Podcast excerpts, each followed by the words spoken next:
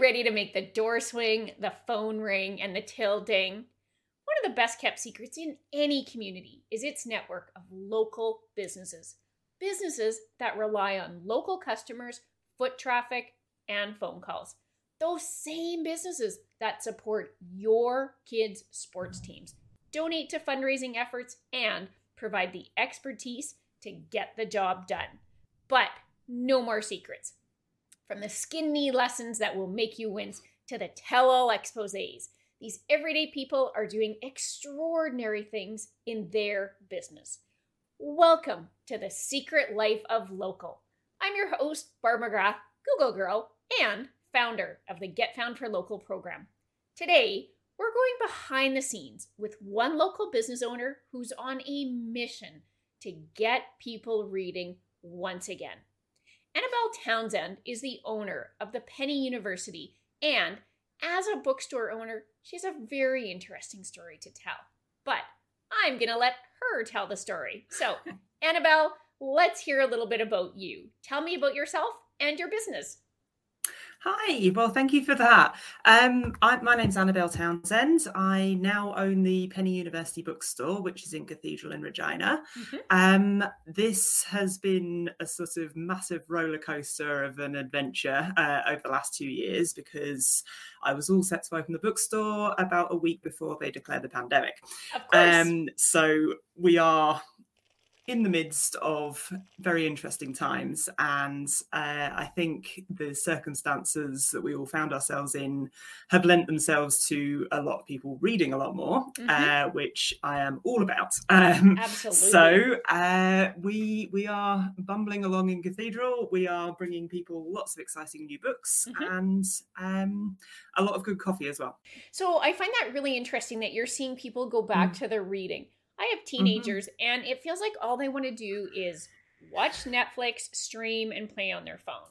And getting them to do something like sitting down with a book. My my uh, son, he looks at me like I have a third head. He's like, "Read? Why would I possibly want to read, mom?" Yeah, uh, you've got to get away from seeing reading as a chore, and I think schools are not necessarily the best at doing that, particularly with sort of reluctant readers. Um, I I'm lucky. Maybe I have an extremely unusual twelve year old, but they've always got a nose in the book, um, and the screen, and a tablet, and video games, and everything else as well. But yep. both my kids are very good readers, which is possibly a result of um, uh, their parenting. I don't mm-hmm. know, but uh, yeah. uh, they've they've always been surrounded by books, and I think that helps uh, to the point where I had to open a shop to get them out of my house. Yeah. Um, but uh, um, there, there's a lot of good things which tend to be sort of catching teenagers' eye. I mean, book talk on on TikTok is mm-hmm. like an amazing phenomenon that I don't understand at all. Um, but uh, it is getting teenagers uh, mm-hmm. to get excited about new books, which yes. is fantastic. Uh, exactly. As much as I don't understand it, or I I made like one TikTok once to show willing, and it was a disaster, and I don't know what I'm doing.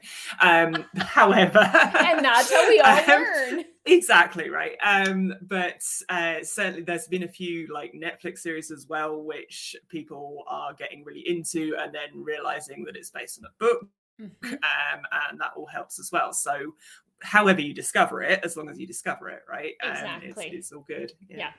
You know, I remember that uh, my my mom in particular would always me, encourage me to read the book first and then mm-hmm. watch the movie. And so I did that quite a bit growing up.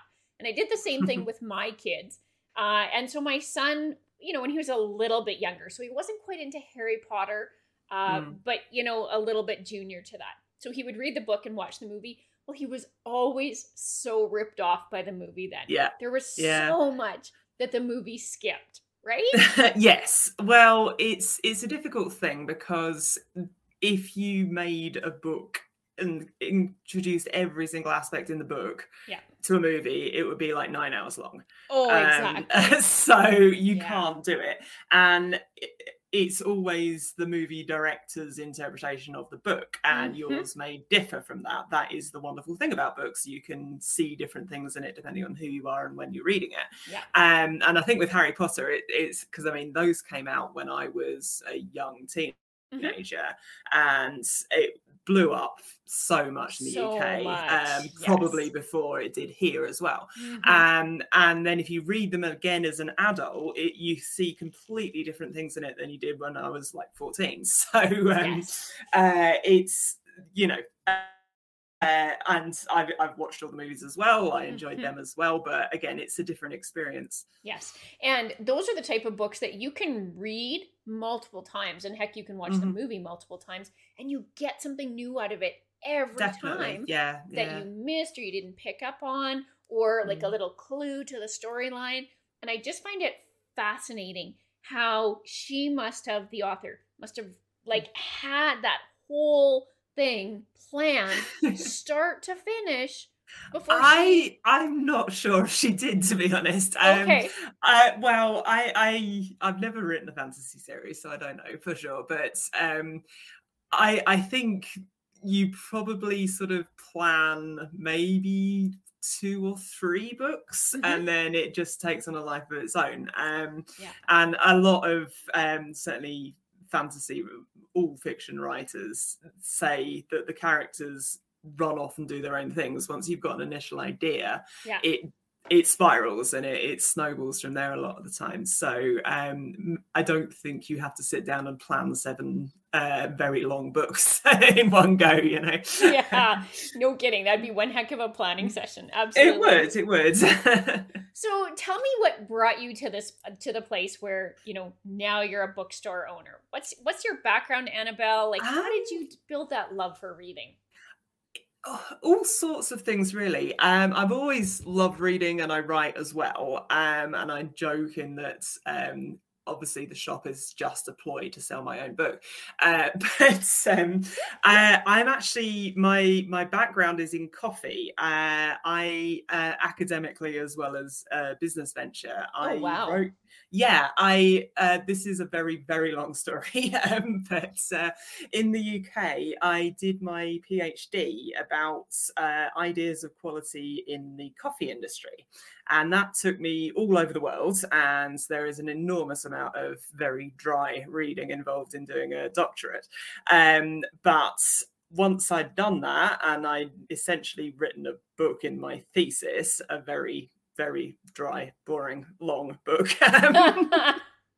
Um, I I didn't know what to do myself because having an obscure doctorate kind of renders you unemployable most of the time, and I didn't want to stay in in academia. So I started running coffee shops, Mhm. and I had one over in the UK, and we had a, a writers club in the. Uh, in the coffee shop, who met regularly, and they were a load of fun. Um, we ended up doing NaNoWriMo meetups in there, which is National Novel Writing Month. Have you ever come across that? oh no, I haven't. It, That's it, it's, it's coming up in November. The, the, the premise is um, you have 30 days in November to write 50,000 words into Mhm. a novel. And it's an immense task and it's incredibly Oh, silly. wow. Uh, you end up, it, it, you have to write an average of uh, 1,670 words a day if you Mhm. want to complete 50,000 words. I was um, doing that math Yeah, as you yeah. said it. I'm like, that's 15 I, I, I'm, a, a I'm a veteran of uh, uh, enough NaNoWriMos to have that figure in my head now. But um, anyway, we we use the coffee shop as a hub for people to come in and write their books. And Okay. um, none of them were any good. Uh, I can safely say this. I don't think anyone's going to get offended by that. But the, the idea is that you have you end up with a fifty thousand word manuscript, which you can Yeah. then spend the rest of your life editing. Mhm. It's just a, a practice of getting it down on paper. Yes. Um, so anyway, we we always had a, a kind of literature feel to my coffee shop, Mhm. and then I we moved to Canada um, and ended up in Regina, Mhm. and I started a coffee shop again downtown in 2015, I think. okay. Um, and that was wonderful. It was also very, very difficult because there are a lot of coffee shops there in Regina. so many here. Yeah, yeah, Mhm. and um, not helped by the fact that I had a baby in the middle of it, and not literally, um, but uh, um, we we hung on for a couple of years and made a nice little coffee community, and we also had this big book exchange in the coffee shop, Ah, um, neat. And that again sort of took on a life of its own. But we ended up with a lot more donations than people taking them away again. so Ah, okay. I didn't I didn't want to get into the used book business because Mm-hmm. it requires considerable curation, which I Yes. didn't have the time for. Um so anyway, unfortunately, yeah, I, I closed the coffee shop down because I just couldn't make it work uh, Mhm. where we were. And sort of reeling from that, I still wanted to be self-employed. Mhm. Um, uh, I'm not good at working for other people anymore, sadly. Me neither. Me neither. I am years of, uh, at this point. Yes, it's not easy. Um, but uh, eventually, I sort of got myself into the position where I could try this again, and I still wanted to keep my coffee background going. Mhm. Um, and instead of having a coffee shop with books in it, I now have a bookshop with coffee in it. Excellent. Uh, that so the Penny University sense. was born. awesome. Whereabouts on 13th Avenue are you? I'm trying to put you on the map. We are right in the middle. Um, we are in the shadow of the cathedral, um, next to Bodhi Yoga and Oh, um, yep. 13th Avenue Coffee Shop and Seed and stuff Mhm. like that. Yeah. Mhm. Okay. Yeah. Now I know exactly where you are. Awesome. So, who would you typically see at your coffee shop throughout the day? Um, sorry, the bookstore. The bookstore. Um, well, a range of coffee drinkers as well. Um, we we're very cathedral focused. I, I think this is the the place to be, and I think if a, an independent bookshop is going to survive in Regina, it needs to be in a very kind of walkable neighborhood because we get people sort of ambling along 13th Avenue just come in because we look interesting. And you're less likely to get that if we were in a strip mall or you know that kind of thing. So the location was very important to me to get it right. Yeah. um but yeah we we have all sorts coming in actually. Um and curating the books was um it, it felt sort of very overwhelming because how do you pick things that people Mhm. are going to want to read and a lot of it was blind chance. I mean we do keep an eye on um all the bestsellers lists and the publishers send me their top picks of the week all the time and things like that. But a lot of it actually comes from our community because we order in books for people who ask for them. We Mhm. can't possibly stock everything everybody wants all the time. Uh, so we we have an ordering system. You just email us and it, we can generally find you what you want in about two weeks. Uh, Okay. again it's it's not going to be as good as amazon but Mhm. um, it will come in in time and um, when people order things we then sort of think oh that looks interesting and order a Yeah. few mil for the shop so our stock is constantly evolving depending on what people ask for Yes. and i think that really helps to kind of tailor it to our community as well so. You know, I think if um if you walk into a large chain bookstore right now, I don't know if they Mm. will do a custom order for you anymore. they can and they can't um i i mean i have been avoiding said chain Mhm. store since we opened for obvious Mhm. reasons but um uh they obviously have bigger constraints in that uh, they're dealing with a sort of national or international audience Mhm. whereas i am dealing with exactly who's in front of me at the time so exactly. i guess i have it a bit easier yeah Yeah. Well, and that's you know that's what I'm thinking because a Mm. lot of people do prefer to shop local, and so once Yeah. they know that the business exists, they will patronize that build business forever. Hope so, yeah. And the the shop local movement was a godsend when we were Yeah. first setting up. I, I think, particularly in the the lockdowns, there was a much uh, a stronger trend towards shopping local and sort of supporting local businesses. And Mhm. long may that continue, frankly. Yeah. Oh, exactly. I mean, keep it keep the money in the Mm. local economy. I agree, Yeah, 110%. So, what kind of challenges do you find yourself facing in your business then right now? Um, speed is a big one when everybody is used to online ordering, uh, and particularly when we had to do a lot of online stuff when we couldn't have people coming in the shop to a great capacity.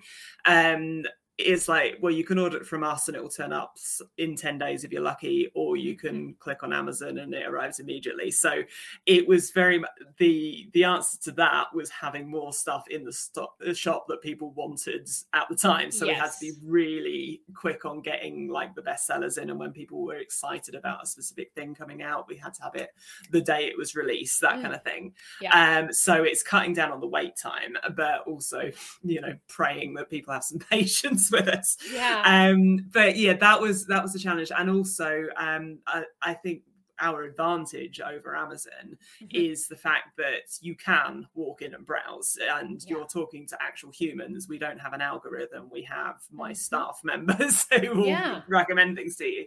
And that that makes the whole experience much more personable and, and hopefully enjoyable. Yes. Um, but when you've got capacity restrictions and masks and social distancing and contactless Mhm. delivery, that was far harder to sort of get that experience. So fortunately, I think we're we're over the worst of that. Yes. And the fact that we we managed to keep going and develop it over that, um, Mhm.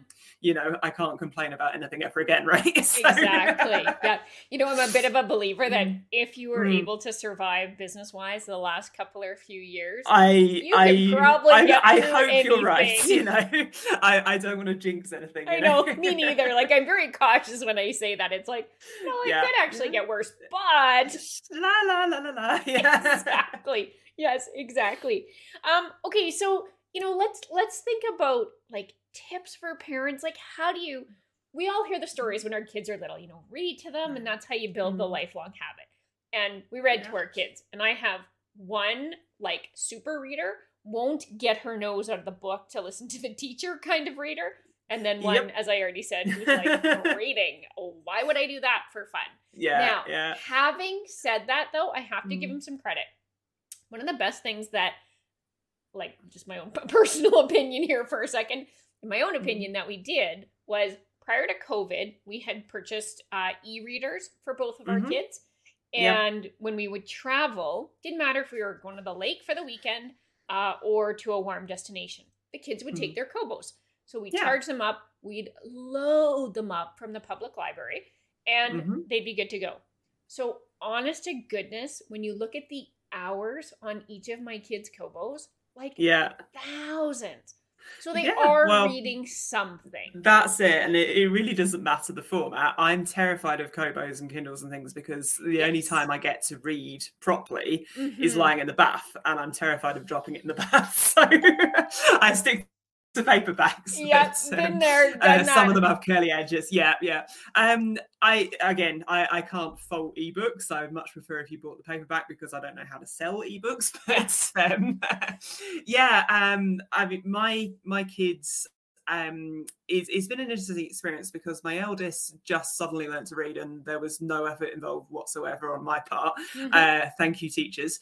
Um, I, I'm not sure what happened there, but they just clicked and it worked. Um, But my youngest daughter, she is she has vision issues, Mhm. and this is fascinating. And I could talk about vision therapy for months if you wanted me to. But um, uh, she it looks like dyslexia in that she'll read a line of text and suddenly the end of the words disappear or jump off the page or move around.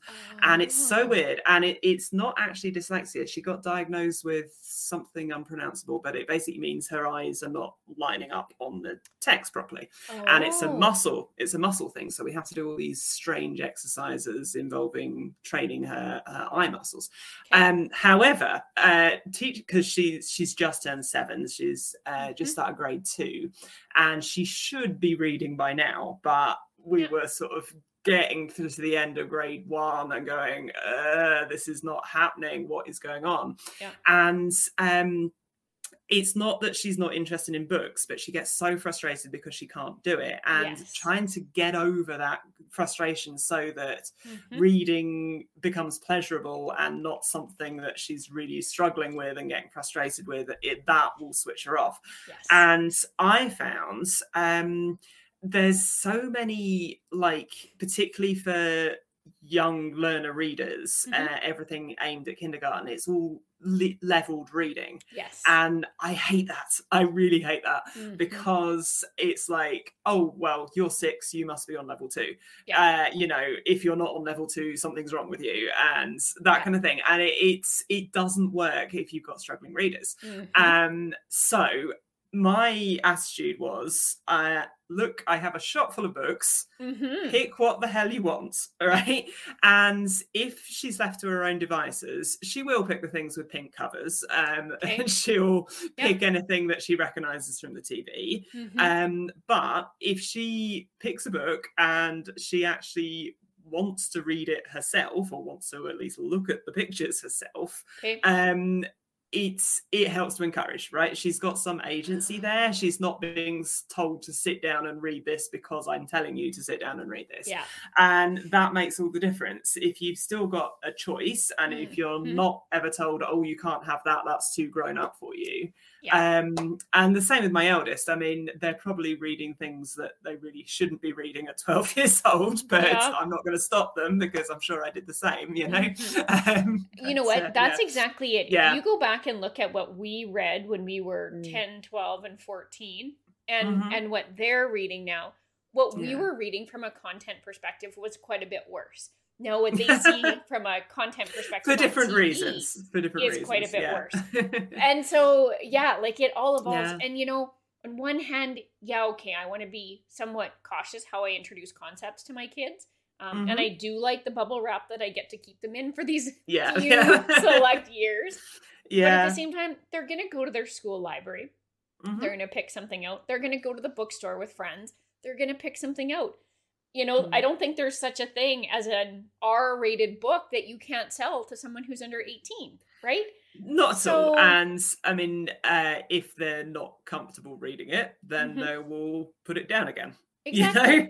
yes I mean, exactly so Um, but imagine the look on your face annabelle if someone walked in and they're picking up you know what's that that um movie called gray's whatever from a few years ago not gray's anatomy the book about the man and the oh, uh, Fifty Shades of Grey. thank you Yeah. there we go i knew it had gray it so imagine if you had a young teen come in and pick that up you'd be like i don't know that that's what should be on your reading palette To be fair, um, the cover and the blurb on the back kind of gives that away. I think on Fifty Shades, but Yeah. um, I would discourage um, them from reading Fifty Shades of Grey because it's terribly written, not because oh of the it was terrible i read the series like it yeah. was terrible. Yep. Yeah, Yeah. I agree. um but yeah i mean you you know your own kid right Yes. uh and i i don't think mine would pick that up because ew grown-ups um so yeah they're, they're i'm lucky in that they're still at the stage where that sort of thing is all ew rather Yes. than careful you know hiding under the bed sheets kind of thing but um, exactly. that's bound to change sooner or later So, do you have some favorite authors that you find that you're Mhm. stalking their books on a pretty regular basis?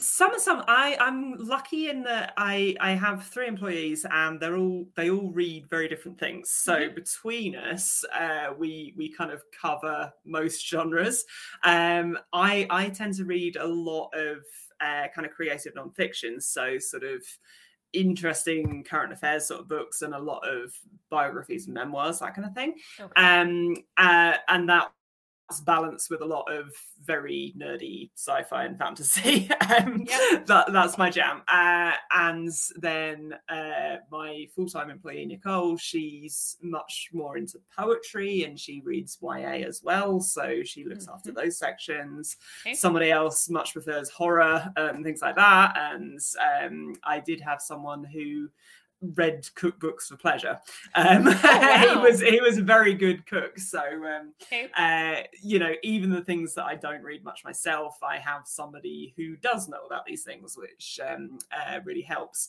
um but yeah i mean the the ones that sell well in my shop um there's a, a lot of reading local as well as just um uh as well as uh, sort of reading the bestsellers, but Mhm. um, we've had uh, actually sort of quite a few non-fiction books which have done surprisingly well in there Nice. um, kind of local politics ones. Um, Mhm. So that's been interesting. And then we've got the Giller Prize shortlists in at the moment, and those are super popular because everyone's kind of putting bets on what's going to win. So yeah. yeah. Yeah, very cool. So, and I would think that there'll probably be some really interesting books Mm. that come out of COVID and you know different Yeah, countries' response, I- and it's a couple years away, I think. But I'm. I'm not sure. I mean, we're we're getting into silly season at the moment. Uh, I call it that because everybody publishes books so that they're on the shelves in time for Christmas, Mm-hmm. Yep. and everybody who was in hardcover last year ends up in softcover this year. got that it. kind of thing. Um, so yeah, there's there's a lot of new releases coming out, and uh, COVID had the effect where everything that was usually uh, published in the spring got pushed back to the fall, and Mhm. that certainly last Christmas there was so much that came out at the same time because everything had been delayed and it was all catching up with itself. So I think they're kind of getting back onto usual patterns this year, but um, there's still a lot of backlog, and I'm, I'm sure there are a lot of pandemic lit coming up. You know, Exactly. um, it is a kind of polarizing thing because one of my favorite books from the last couple of years was um, Station Eleven uh, with, by Emily St John Mandel, and it was actually written ten years ago, but it's all about a Oh. pandemic. Okay. Uh, and of course, books about pandemics at the moment are either super popular because people want to make their own lives seem so much better in comparison. So if you've got the truly horrible ones, those are popular. Yeah. Or we want light escapist um, fantasy, which has got nothing to do with COVID and Yeah. people can escape from it for a while. So plague books and COVID lit is kind of polarizing at the moment. So, Annabelle, we are basically at a time, but just before we Mhm. wrap up, can you tell me uh, what would people Google to be able to find you? Um, you can just Google bookstores in Regina. Um, uh, we are the Penny University bookstore, um, and we're on Instagram and Facebook and uh, not on TikTok. And understandably So, so. yeah, Understandably so. um, um, you can find us on Instagram and Facebook quite happily, or just come into the store. Okay, that sounds fantastic. You are on 13th Avenue here in Regina. Mhm. So, thank you so much for joining Thank you me very here much. today. Just to talk about uh, the Penny University. I haven't had an opportunity to be there yet myself, but with Christmas around the corner, I will make a point of uh, popping in and introducing myself. So that'll be fantastic. If you would like to be a guest on the show, you can email me at barb and above the fold dot live or reach out on our Facebook and Instagram pages at above the fold ca. I'm your host, Barb McGrath, Google Girl, and founder of the Get Found for Local program. Remember, you worked hard for your success. Don't keep it a secret. Bye for now.